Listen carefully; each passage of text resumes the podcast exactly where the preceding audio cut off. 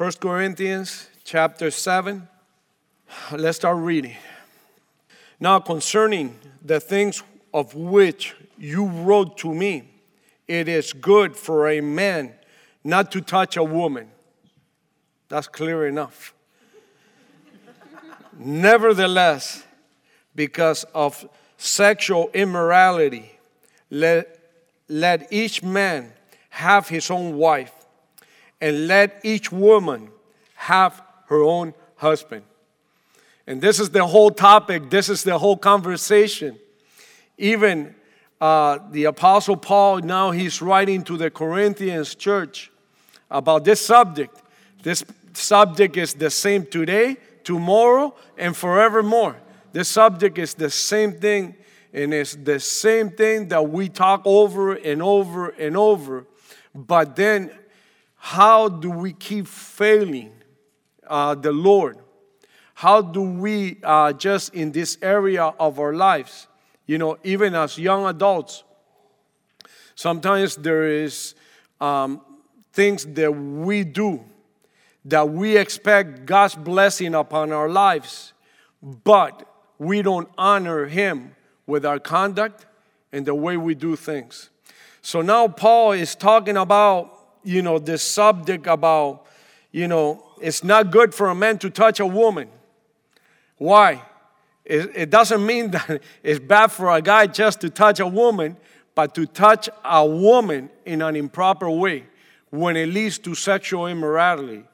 And, and back then, uh, the culture in, the, in Corinth was one that there was tremendous sexual perversion when it came to you know them being safe and then they kept this culture of sexuality and they wanted to bring it into the church. And now this is where paul is going to address this situation. And, and let's pick it up in chapter 6 verse 12 so we can get the whole context of what Paul is talking about. So in verse 12, it says, All things are lawful to me, but all things are not helpful to me. All things are lawful for me, but I will not be brought under the power of any. So it's cool for you to do your own thing, but not all things are beneficial to you with your walk with the Lord. And not all things are going to be done eh, that we want to do that is going to glorify God. And a lot of these things that I'm not going to continue to do them because these things are not going to have power over me. So, and then he gives some examples foods for the stomach and the stomach for the food, but God will destroy it and then and now the body is not for sexual immorality, but for the Lord. And the Lord for the body. And God both raise up the Lord and will also raise us up by his power. Do you not know that your bodies are members of Christ? Shall I then take the members of Christ and make them of a harlot? Certainly not. Or do you not know that he who is joined with the harlot is one uh, body with her? For uh, the two, he says, shall become one flesh. But he who is joined to the Lord is one in spirit with him. Flee sexual immorality and every sin that comes uh, that man does not that every sin that a man does is outside the body. But he who commits sexual immorality sins against his own body. Or do you not know that your body is the temple of the Holy Spirit who is in you, whom you have from God, and you are not your own, but you were bought at a price. Therefore, glorify God in your body and in your spirit, which are God's. And let's stop there. You know, a lot of times, you know, people think, uh, they think in their minds, hey, uh, how far can I go? And they, they, there's people that have come constantly says, hey, how far can I go before I become, you know, into immorality? And if you have to ask me that question, the answer is you've gone too far. You've gone too far. You're out of bounds. Because what you want to really find out is how much you can get away with when it comes to sexuality before you start sinning. And one thing that I was going to do, but I looked in my office at work and I couldn't find. I was going to do that illustration that Adrian talked about last week that you get a piece of paper, and I did it with a youth group one time. You get a blue piece of paper and you get a pink piece of paper, and you glue them together and you let them dry. And then you try to take them apart and see what happens. There's going to be a tearing. It's not going to be the same. Some parts are going to remain in one side of the paper, the other part is going to remain in the other side of the paper. And this is what Paul is talking about when it comes to sexual immorality for us as Christians. We got Jesus Christ that reigns in our lives. We have come up and say, Lord, I give you my life, I give you my heart, I give you my soul. But Lord, I want to keep doing this thing, you know, in your sight. So we want the benefits of heaven, of Jesus Christ. But then at the same thing, we want to continue to do things the world's way, where it does not mix with God's commandments and God's way for us as Christians. It seems that we kept to falling in the same trap over and over. We talk about this subject over and over, and it's not just here in young adults. They talk about it in youth, they talk about it in, in, in the services as we go through the Bible. It's the same play that the enemy uh, plays all the times. And it's not just, I'm not just speaking to you guys, I'm speaking to myself too. Because so many pastors, so many leaders of the church have fallen to sexual immorality and adultery. And what they have done, they have gone completely ripped off of what God was going to do in them and through them. God is a God of restoration. God is a God of mercy and grace, but it's going to cost you. You're going to have issues when you fall under these temptations. And that's why Paul says to flee from you know these passions. We choose to trying to find shortcuts as we are navigating through life, walking with Jesus. We want always, you guys I don't know none of, nothing about this because I don't play video games. But you guys get a video games and then you're trying to find out what the shortcuts because you want to make it all the way down to the end. You don't want to do it on your own. You try to find shortcuts so you can get done quicker. And you say, hey, I got it. You cheated. You cheated because you didn't do it on your own. You were trying to find all the shortcuts so you can get to the end a, a, just the easier way. And there is nothing easy about walking with the Lord today in today's society. It's nothing easy about it. There's no shortcuts. There is only one way, His way. His ways are higher than our ways. So we got to submit ourselves to His ways and His commandments and what He wants us, the, the way He wants us to live our lives. Some people rather sin or get into idolatry than having to obey God's commandments when it comes to marriage and His instructions and the way He gives us you know, He wants this to be a priority of our lives. Is God really important in your life? Do you give God the priority in your life that and the reverence that He rightly deserves? Or you're one to say, okay, I come here, I did my time, I came to the course, as soon as I'm out of here, I'm going to continue to do what I do.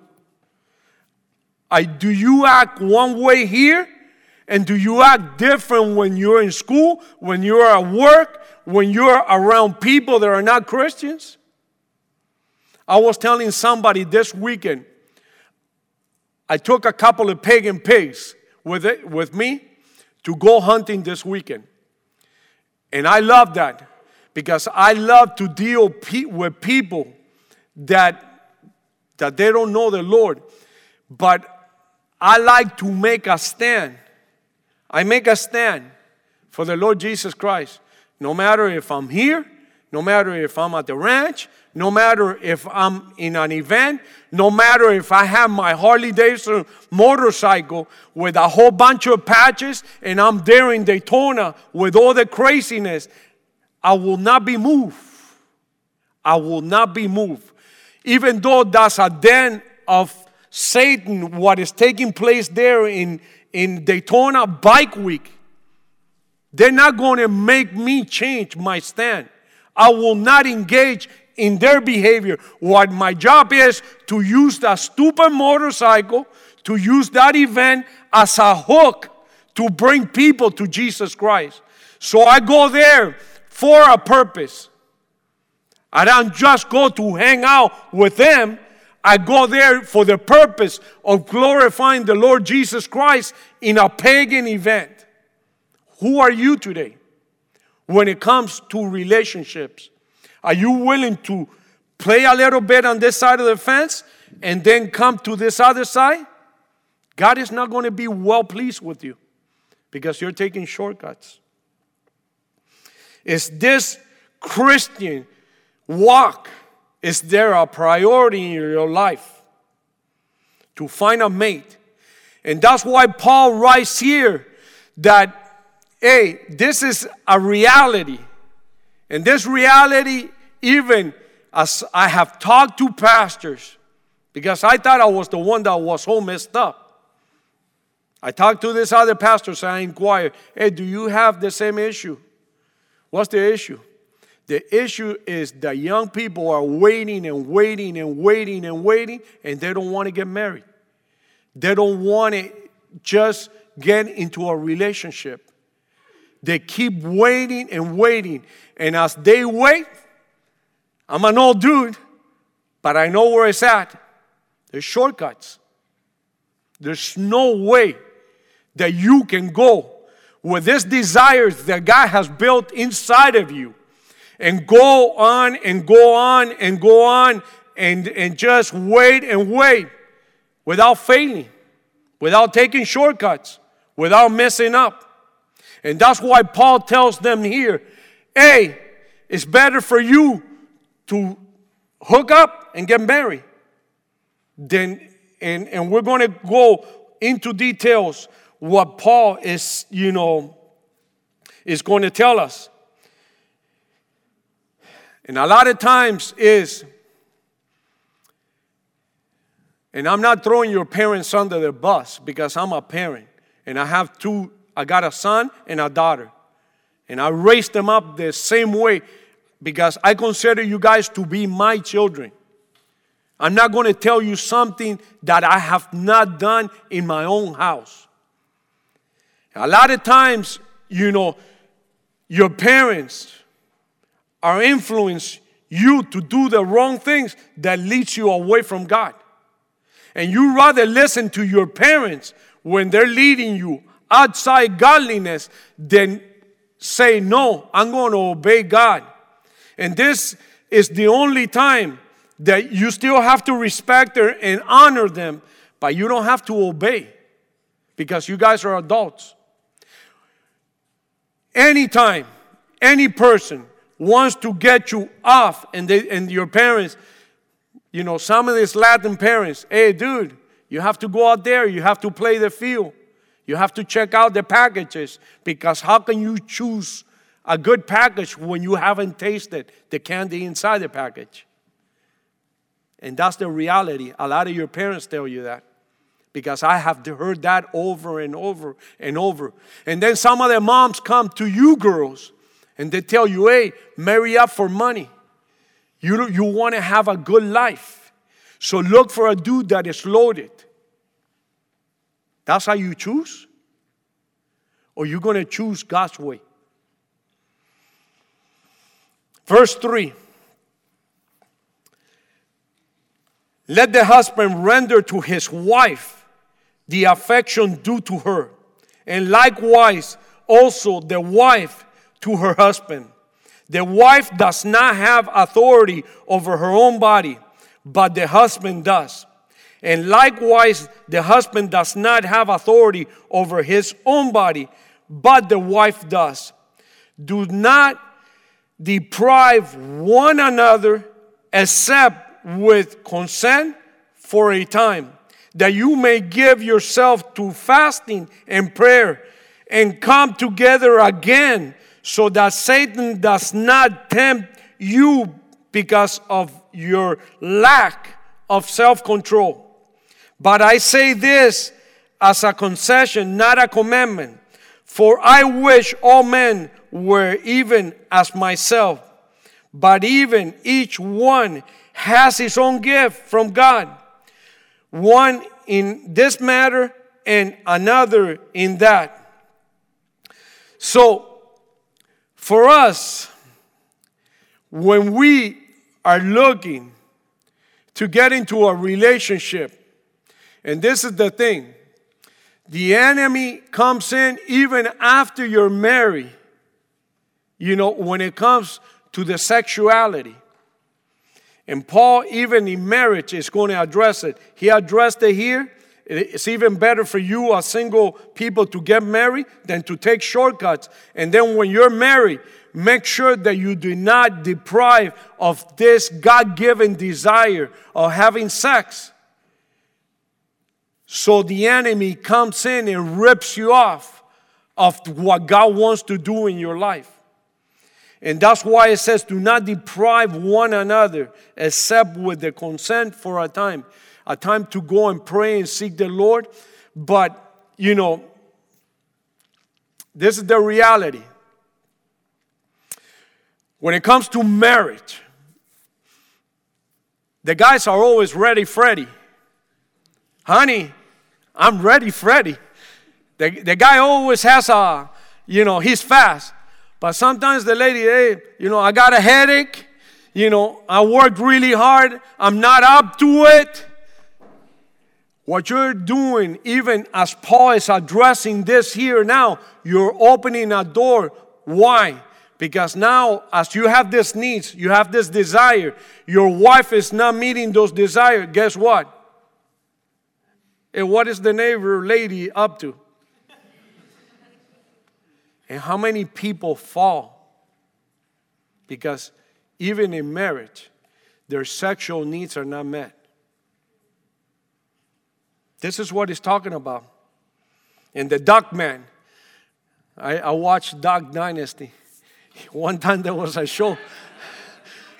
There was a show that he talked about the same thing. And he was consulting that with his wife. And he, you know, Phil, Phil has a special way to put this, you know, in perspective. But the Lord knows the desires that we have. We're sexual beings. That's a God given the you know way that the way that God designed us. We're sexual beings. We have sex for pleasure. I never seen the cows that I have, you know, having sex for pleasure. And that's the reality. They have sex just to procreate. The animal kingdom. But for us as sexual beings, as God has given us this desire, the enemy knows how to twist, how to manipulate that to bring us down from God's plan. The enemy has his schemes and his plans. It's not only the sexual desires that we have for one another, but also it says for us, do we need to respect? Wife, respect your husband. Why do they bring this over and over and over and over when we're talking about a marriage and this? Because the wives, their tendency is not to respect their husband. It's not to respect their men. It's to throw them under the bus. This guy's an idiot. This guy's a moron. And you know what you're doing to a man when you tell him that? It's better for you to hit him in the face with a baseball bat. That hurts him more. And why is the wife has this desire to be loved. And when we as men do not love her as Christ hath loved the, uh, as loved the church and he gave himself for her, the wife get caught up. It's better for you to, to just walk away from your wife and, and that's going to hurt her less than when you don't show love and affection to her. The wife needs that reassurance from a man, not a boy, but a man that he loves her and he's willing to move mountains for her. That's her DNA, the way that God designed her. And what happens when we don't meet that need? Then we're failing. And that's when all these issues arise in a relationship. Everybody has a different conviction. And I'm not going to tell you what conviction God has put in your heart. But we have to show affection. You know, even as we get to know each other in a relationship, if you're cold as ice in this relationship, what's going to happen? This is going to transfer into marriage. And then you get a lot of dudes laying on the couch watching a football game, and the wife is dying for her husband to talk to her and show, you know, tenderness and love on her, and he's too busy with a stupid football game.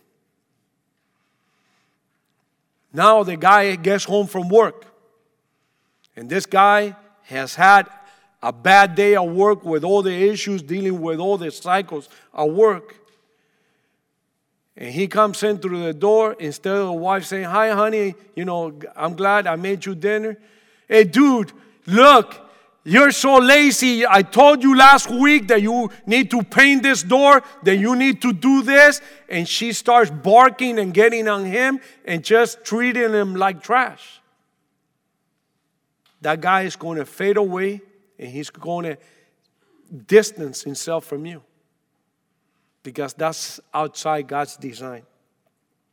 In Ephesians 5 22, it says, Wife, Submit to your own husbands as to the Lord. For the husband is the head of the wife. And the ladies have a problem with that. I'm not going to ask. I'm not going to ask the ladies to raise up their hands if they have a problem with that because the ladies do have a problem with this role. But this is a God given role. Even in the garden, when there was sin in the camp, God came and addressed Adam. He didn't address Eve because he was the head of his home. How come you allowed your wife? Where were you at? What were you up to? Watching TV? Watching the football game? So, for the wives to submit for the headship of the man, that's what God wants in a relationship. You said, but Jose, you don't understand. Uh, all these guys that I talk to, for me to submit to them, I'd rather climb, climb Mount Everest than having to submit to, to those guys. Because, but you're not submitting to him, you're submitting to the Lord. Also, as Christ is the head of the church, and he is the savior of the body, therefore, just as the church is subject to Christ, so let the wives be to their own husband in everything. There is a role, there is a structure. God is a God of order. God is a God of structure. God does not move in the realm of chaos. And that's the instruction. And do we have a problem with it? Don't come to me. Go to the Lord because He needs to do a work in your heart. In order for your marriage, in order for your relationship to last and, and go the way God intended it to go, you have to follow these rules. Husbands, love your wives just as Christ has also loved the church and gave himself for her, that he might sanctify and cleanse her by the washing of water by the word. Dudes, when you get into a relationship that is leading to marriage, I hope to God that you're praying with her and you're reading her the Word of God. Because you have been called by God to be the pastor, to be the leader of the home. And the pastor and the leader of the home has to be the spiritual leader and it has to lead the women when it comes to the reading and, the, and, in God's word. And that's why you wash her you cleanse her by the word of God. But what happens? Guys are lazy. Oh no, honey, you do the devil with the with the kids. Oh, God, uh, honey, I don't, I don't, I don't want to read. You know, it's just tired. And and then we, we come, and what what does the woman do? The woman, her instance is when the guy is a slacker, she comes in and she takes over the role. When it lacks, she steps in. I'm ready to go. Lord, use me. This slop doesn't want to do it. I'm going to do it. But be careful because even in this, and this is where, where I need to be clear, very clear with you. Here, it says that the guy has to wash his wife with the word. But now, if you think, oh, I like her, she's a hottie. Let, let me play the role as the spiritual dude to impress her. Because here, Christians want to impress the female kind that they're spiritual. And so hey, uh, this is the word that the, go, the Lord gave me for you. She doesn't even know your name. Get back, Jack. Get back, Jack, because you're messing with another man's wife. And that's not your role to step in into that role. And if you're I don't want to use the word dating. If you are getting to know each other, the process of courting and getting to know each other, and you are not a hundred percent sure that she's going to be your wife, do not go down this route because that's what she's looking, and we're going to find out what God, what ladies are looking in a man and the things that they detest about you, you maggots. Now, what's going to happen is you build her up, and now you say, Oh, she's not for me. Now you walk out. What you did, you spiritually raped her. Let me put it in those blunt words. You spiritually raped her because she's not your wife. She's somebody else's wife. You step in a territory that you're trespassing. And a lot of guys do that. Christian guys do that for the sake of having insight into a girl. I hate that. And if one of you girls tell me that a guy did that, the pastor title, I'll leave it over there. and then I'll put on the Rambo title and I'll beat the pulp out of you.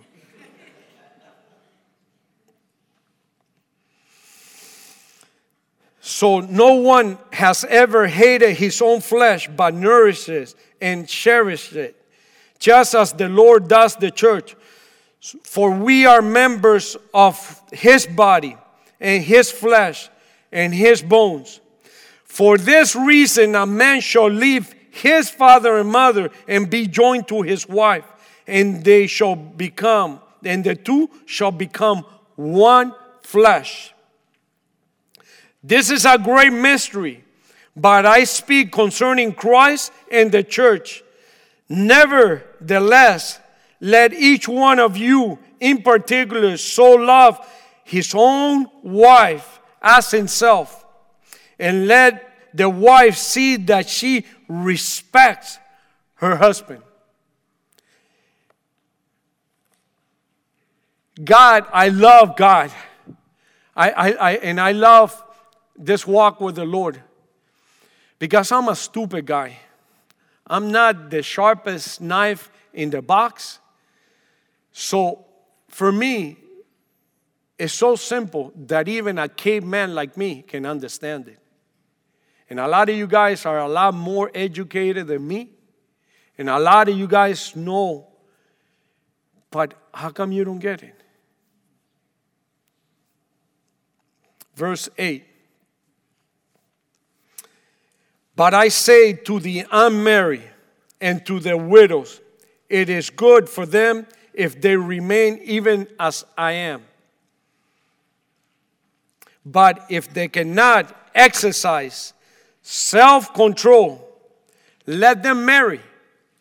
For it is better, it is better to marry than to burn with passion. And this is where it's at. Paul said, wait a minute, guys. I'm, I'm doing this as a single man. But I got this sexuality under control. If you can do like me, it's okay if you stay single. But now, if you cannot exercise self control, then get married.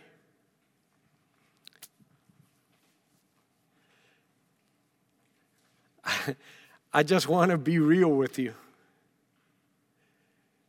I wasn't, I wasn't a Christian. I wasn't a Christian when I got married. I was 18 years old. But even eh, as a non Christian, I could not have waited till I was 30, 35 years old to get married. I couldn't.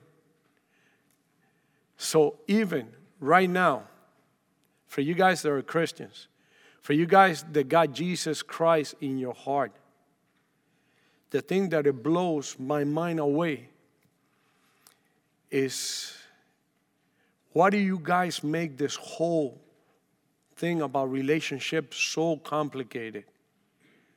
Why is it so complicated? Why is it so complicated that you wait and you wait and nobody's good enough and this guy know this and that girl know that and this and that it's just i get tired i just get tired uh, hearing about it because if you don't you cannot get a hold of your sexuality at this age get married that's what that's what they're telling you this passion. And you burning in passion because you're struggling. You're struggling. Is when it comes to sin, we come and we hear God's word.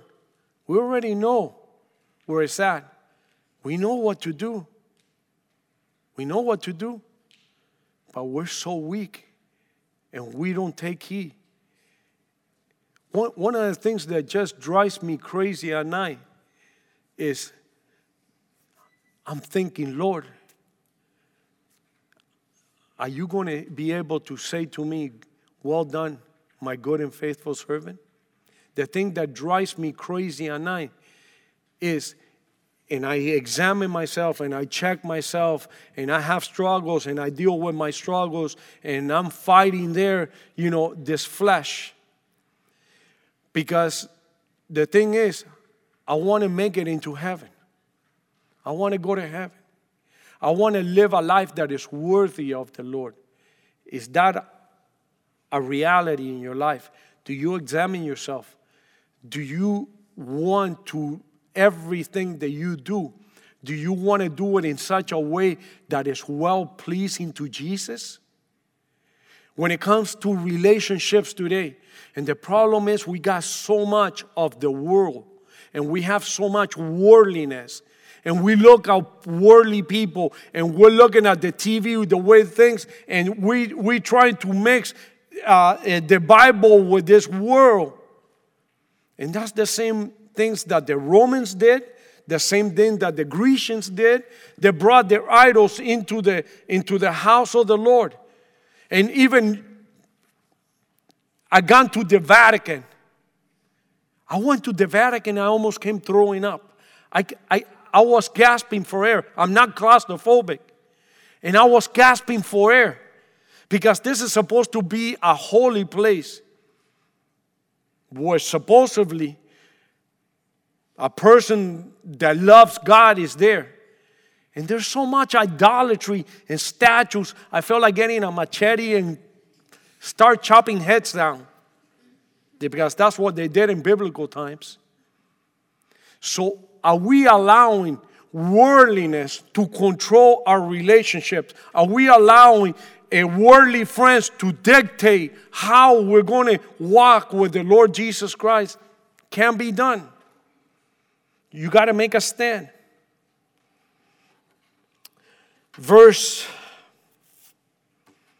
verse 10. Now to the Mary I command, yet not I but the Lord. A wife is not to depart from her husband.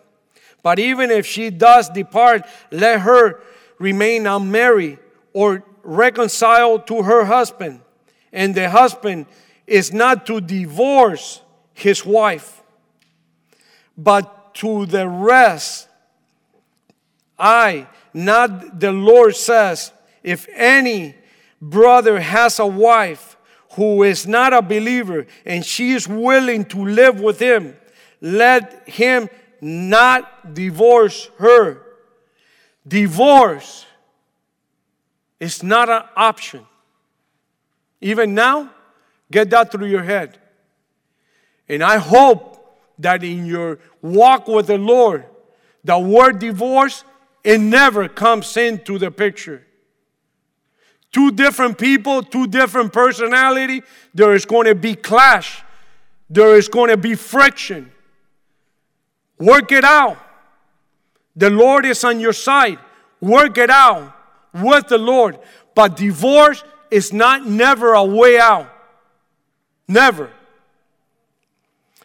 But to the rest, uh, uh, verse 13, and a woman who has a husband who does not believe, if she's willing to live with her, let her not divorce him. For the unbelieving husband is sanctified by the wife, and the unbelieving wife is sanctified by the husband. Otherwise, your children will be unclean, but now they are holy. But remember, if the unbeliever departs, let him depart a brother or a sister is not under bondage in such cases, but God has called them to peace. Or how do you know, O wife, whether you will save your husband Or how will you know, O husband, whether you will save your wife? Let's stop there.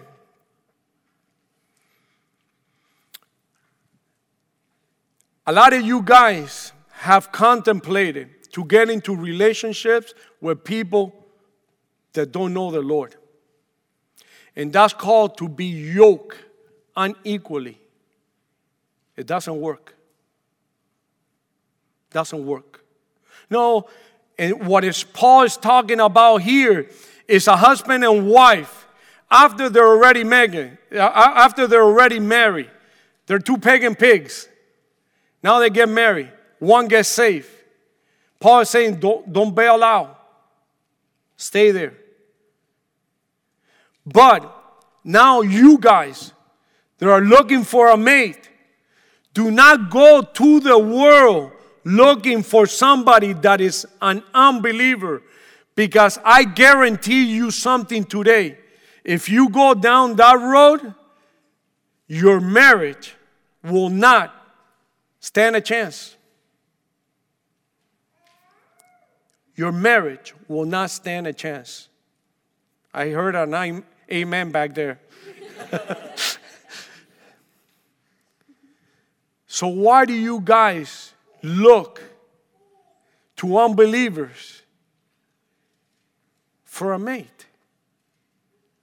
No, if I uh, you know, if I come with the gospel of John and then uh, and, and I teach them, uh, then they're going to get saved. Chances are that's not going to happen. And what's going to happen? You're going to get into a marriage that is going to be hell here on earth. And this is Paul telling you don't go there. Don't go there. Second Corinthians 6 13. Do not be unequally yoked together with unbelievers. For what fellowship has righteousness with lawlessness? And what communion has the light with darkness? And what accord has Christ with Belial? And what part has believer with an unbeliever? And what agreement has the temple of God with idols? For you are the temple of the living God. The day you gave your heart to Jesus, you became the temple of the living God. You yourself, as people look at you and they say, This person is different. This person, the way they act, the way they talk is different. Why? Because the living God is tabernacling, is hanging out with us. But when it comes to choosing a mate, are you choosing by our appearance? Are you letting people influence? And we were talking back there. The sharks those pagan pigs that are out there in the world, they know how to blab and tell you, ladies, what you want to hear. Hey, honey, you got the total package. You're looking fine today. Oh, really? Oh, oh. You know, that dress makes you look like a candy cane. I, I don't know. But they're going to tell you things because they want to get inside your mind. Yeah, I'm sweet like a candy cane. Yeah, you can say that. But now, when it comes to the Christian guys, the pagan pigs, they have all the words because they're fighting among sharks to see who comes out with the best line, to see who's going to get the prize. So they're fighting like wolves, like raging wolves for the prize. So these guys are going to tell you things that you have never been told before. Guys, I hope in the, in, here in the church you guys don't come up with those lines. But throw a few syllables every once in a while. The guys here at the church, hmm? oh, did I pee on my pen? This is so scary. This is supposed to be a man. This is supposed to be a godly man. A godly man comes and, the, and we'll find out if the girls want a leader, a man, or if they want a scary cat. So then, here at the church, we have this issue that the guys do not know how to talk to the female kind. One of the key things in a relationship, one of the foundations things in a relationship is communication.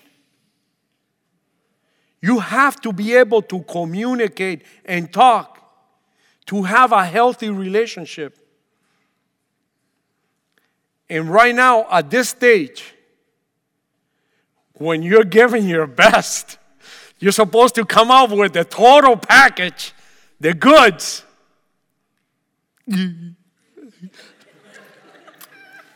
Did you wash your hair today?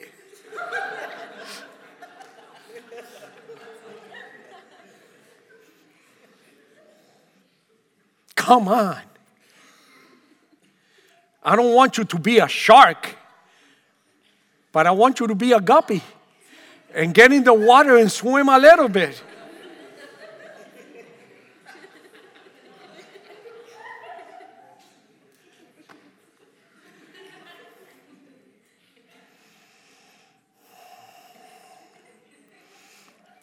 I'm not going to be able to finish this whole chapter.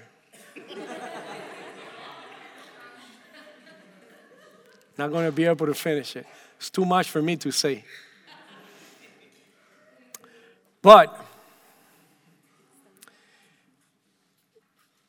God has great expectations for you guys and for you ladies when it comes to prepare yourself for a relationship. I know it's a heavy call. I know it's a heavy responsibility.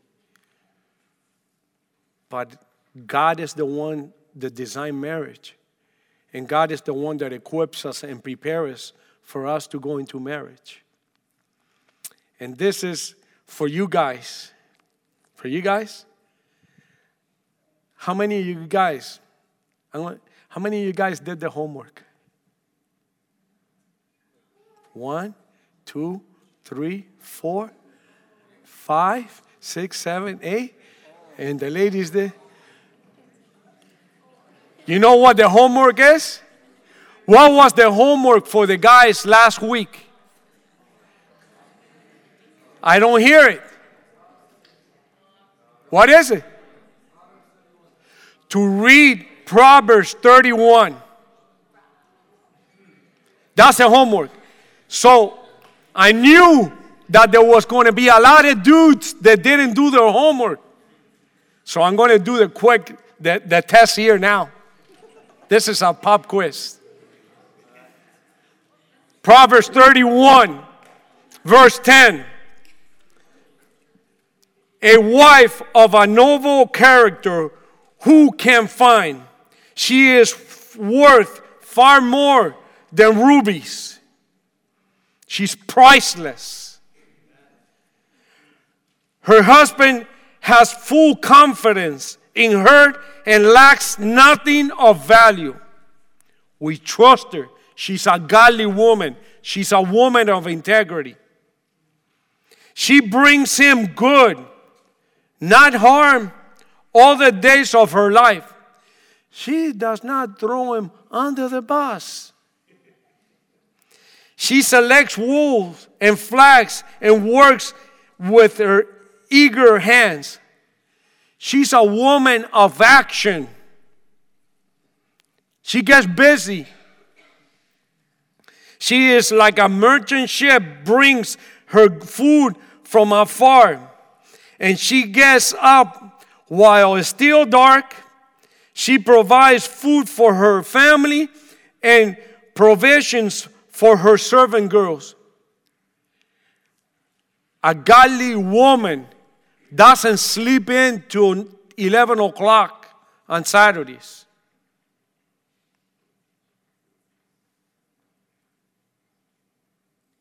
She's not a slacker. She brings food from afar. That's the kitchen. Do you ladies, have you ladies have been inside a kitchen?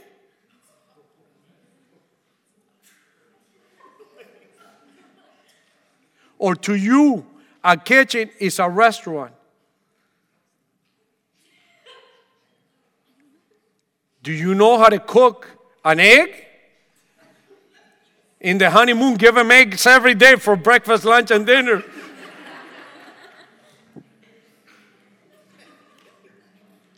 This is God's expectations of you ladies. You want to win a dude? Feed him. Feed him. And he'll mow, he'll mow the whole lawn. He'll do a Mickey Mouse in your front lawn.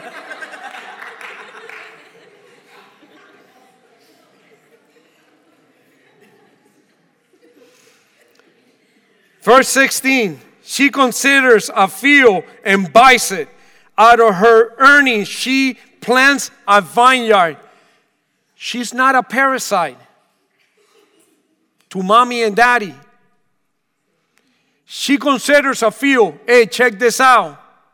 I need to buy this for my house. She's not begging for money, she has her own cash.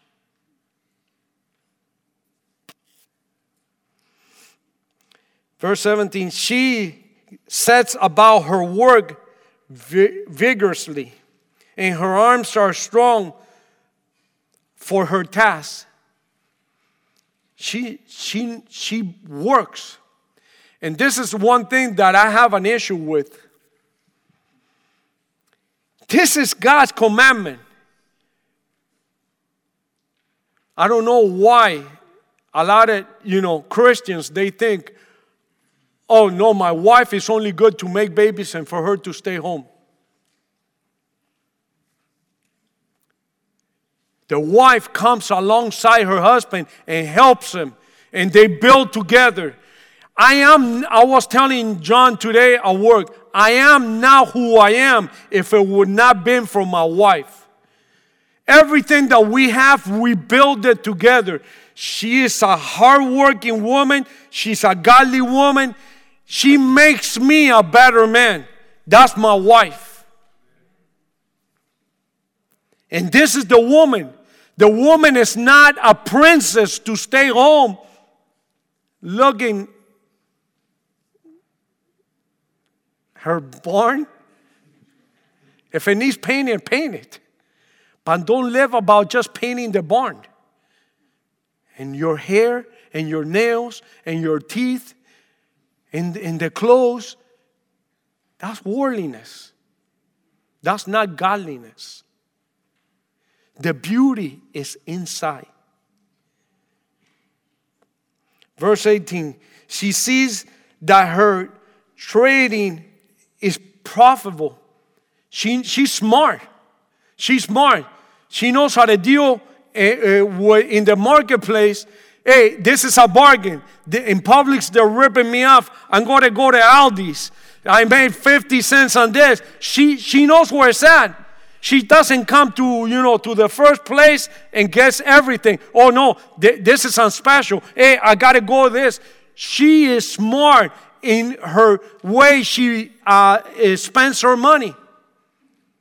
Oh no, I got the, uh, the dude working, so it doesn't matter. The first thing that comes, it goes and her lamp does not go out at night. So she makes sure that the house is put together and everything is in working order. In her hand, she holds her the staff and grasps the spindle with her fingers. She knows how to sew. She knows how, how to How many of you ladies know how to sew, you know, a hole in a pan? How many of you ladies know how to do a hem? I took home economics. I took home economics. I was there with 32 female kinds, and I was the only dude there. And, and my guys' friends, they stop by. Ah, yeah. I say, yeah, look, 32 of me. You're the stupid one.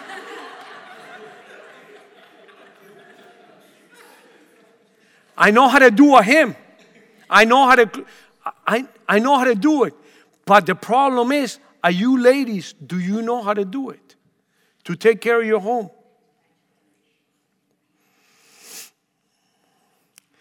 She opens her arms to the poor and extends her hands to the needy. She has a tender heart that is worried about the people that are less fortunate. She has a soft heart that she thinks about other people, not only herself. Instead of going and buying a purse for herself, she gets the money and she goes and feeds the homeless because she's worried about other people not consumed with herself.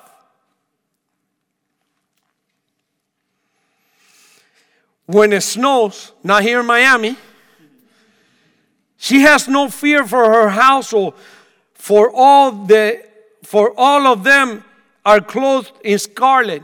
She has made threads for the whole family, so they're not going to be cold.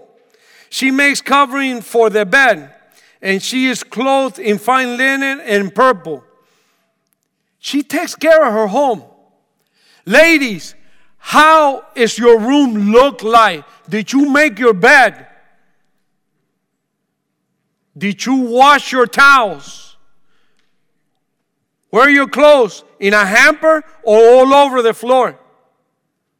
Starts now, not after you're married. If those things, this is in preparation for marriage, the guys are going to be looking for this in you, and you got to raise up and be ready for the task. So you got to train yourself, prepare yourself if you're not doing these things. This is God's list of things for you to do before you get married, not after you get married. Her husband is respected at the city gate, and he, wherever it takes his seat among the elders of the land. So her husband is looked up to because she helped them get there. That's her taking care of her husband. She makes linen garments and sells them, and she supplies the merchants with sashes you know, she's wise. She's clothed with strength and dignity, and she laughs at the days to come. This is a woman that is secure in her. She has dignity. She's a woman that knows what she wants, and she, whatever comes her way, she's not afraid of life. Why do we have to fall apart and this is the thing when we're Christians, we think that we're going to have a perfect life. That's not a reality. That's not a reality. So you got to prepare whatever life sends your way for you to laugh. It says, I'm ready. It's going to hurt me. It's going to be hard, but I'm going to get through it. So that's a mindset. That's the mindset of a Proverbs 31 woman. She speaks with wisdom and faithful instructions is on her tongue. So she is wise.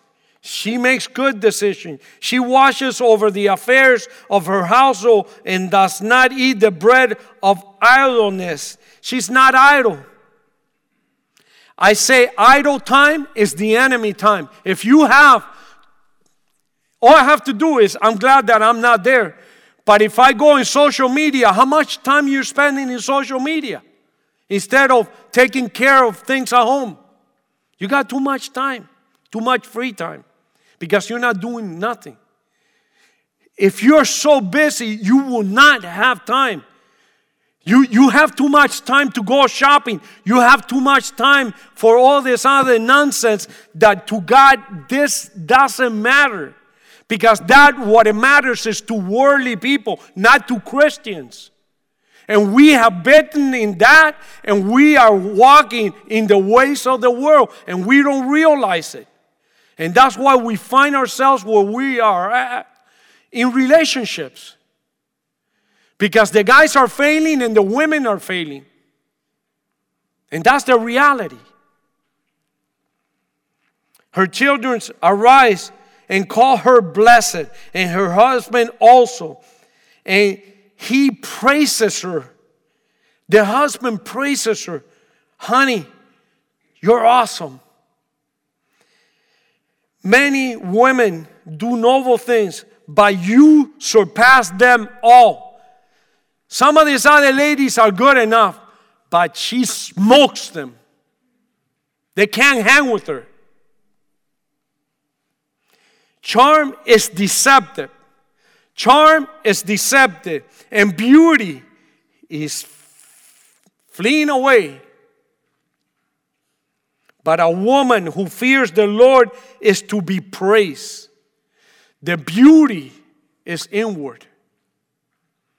It's not how you deck yourself out, it's inward. And the sands shift. Look at my body. It looks like a tidal wave. The beauty is inside. Give her the reward that she has earned, and let her works bring praise at the city gates. That's a godly woman. Are you ladies striving to look at this and says, I, I, I got it? So then when the guys check you out and say, that godly woman I want. But guys, I don't have time for you.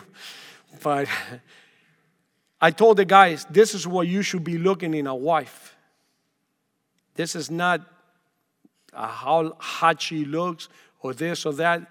And, and a lot of times is we choose poorly. But one of the things that I'm going to I'm going to close because I want to have this time of questions answered is um, in 1 Thessalonians 4:10. And this goes to the guys.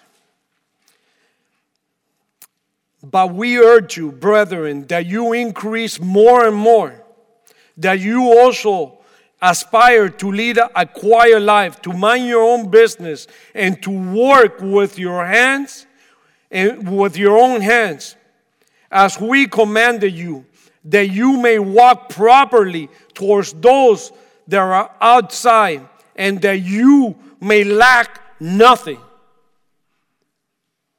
Guys, what are you lacking? Are you working hard? This is the time in, in, in your lifetime that you got to work extra hard, harder than ever. Stop whining. Stop making excuses and, and pick up the role of a spiritual leader, of a provider, and make it happen. And then you're not going to lack anything. Work ethics are critical in a guy. It's required of a guy. For Second Thessalonians 3 6 14. For you yourselves know how you ought to follow us. For we were not disorderly among you, nor did we eat anyone's bread free of charge, but we work and labor and toil night and day, that we might not be burdened, uh, be a burden to any of you, not because we have authority, but be, because you, um, but you make yourselves as an example of how you should follow us. For even when we were with you, we commanded you this if anyone will not work, neither shall he eat. So, guys, What are you up to? I don't know how you find to play video games and how to spend the whole Sunday watching sports when you got to prepare yourself for life. You got to prepare yourself. For, your future wife is depending on you. She's depending on you now in preparation for life. 1 Timothy 5 8, and I, I'm done. But if anyone does not provide for his own, especially for those of his household, he has denied the faith and is worse than an unbeliever. Do you think for God there is an importance of working? No, I got a little part time job, I got it hooked up. I'm, I'm making $15 an hour. Try to buy gas three, three weeks from now, see if that little check is going to cover the gas. In your own house with your parents, when was the last time you painted the house? When was the last time you mowed the lawn? When was the last time you helped your parents? If you haven't done that, if you haven't done those things, you're a parasite, and no woman is going to choose you. Reality. Oh, I'm going to hang out with the boys. We're going to go to the beach. Man, don't go to the beach. May, man, make a way to provide for his family. And this is the thing. I'm not telling you this because I came up with this. It's in God's Word and then we don't take heed, we don't follow, we take all this idle time, or we don't want, you know, we don't want to get blisters on our hands. Girls, when you touch a, a guy's hand and he has clear stuff, and you touch and you don't find a callus, don't come near the bum. Because if he's like that now, when you get married, it's going to be 10 times worse. Guarantee.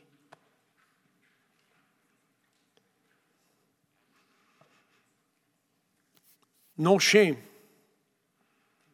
No shame of working with my hands. No shame. I look forward. I had a job that I had to wear a three piece suit with a rope around my neck. And I hated it. I hated it. And, and the people at work told me, You're going to leave this to be with construction boots in shorts in the sun all day long?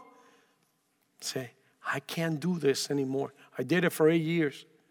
And during those eight years that I was doing that, I was already remodeling houses and flipping houses before this came cool in a TV show. There was no TV shows then. When my friends were driving Corvettes and all these cars that they were they they owe all the money on it, I used to have a car with a hole like this. I never owned a new car until 10 years after me and Belkis got married. But I never owed one dollar to anybody. When I did a house, I did it all cash. I didn't have to go to the bank. I lived my life taking a bag of lunch to work when everybody else was going to, to the restaurants and dropping money. I had my bag lunch, I ate it there. I didn't have to impress anybody. Anybody anybody. And today, we live our life beyond our means. And we spend more than what we make. And you get into credit card debts. And then you say, I'm not ready to get married. That's on you because of your conduct and the way you lived your life. That's what you got. A godly man does, does not do those things. A godly man does not compare himself with what the other ones are doing. I can buy an $80,000 truck. Ask uh, Lewis if I'm going to do the things that I do at the ranch with an $80,000 truck. Go through the brush, go through the mud, go, eh, eh, run over the pigs. No, I don't run over the pigs. hey, The great, the great, and I'm done. The great King Solomon came to the conclusions of this. Read the book of Ecclesiastes. Vanities of vanities, always vanity. Have you been caught up into vanity? Vanity is worldliness, it's not godliness. What we need to focus on is ungodliness and trying to please our Heavenly Father, even in the stage of your life, when you're preparing yourself for relationships, when you're preparing yourself for the future wife and the future husband. It started at the time you left high school. Some of you guys have wasted a lot of time. And that's why you have to wait to get married because you're not ready. Let's pray. Glorious Father in heaven, we give you thanks. We praise you for your word, Lord, that it pierces us, that it hits us in the innermost part of our beings. Lord God, let our conduct be worthy of you. Help us, O oh Lord, in the areas that we're weak in the areas that we lack, in the areas that we need to build up, in the areas that we need to do more, in the areas that we need to work hard, in the areas that we need to learn to prepare ourselves for marriage. And I pray, Lord God, that even in a room like this size, there's many relationships that are going to brew. There's going to be many relationships that are going to lead to marriage. I pray that those marriage and those relationships will be based on the rock of Jesus Christ.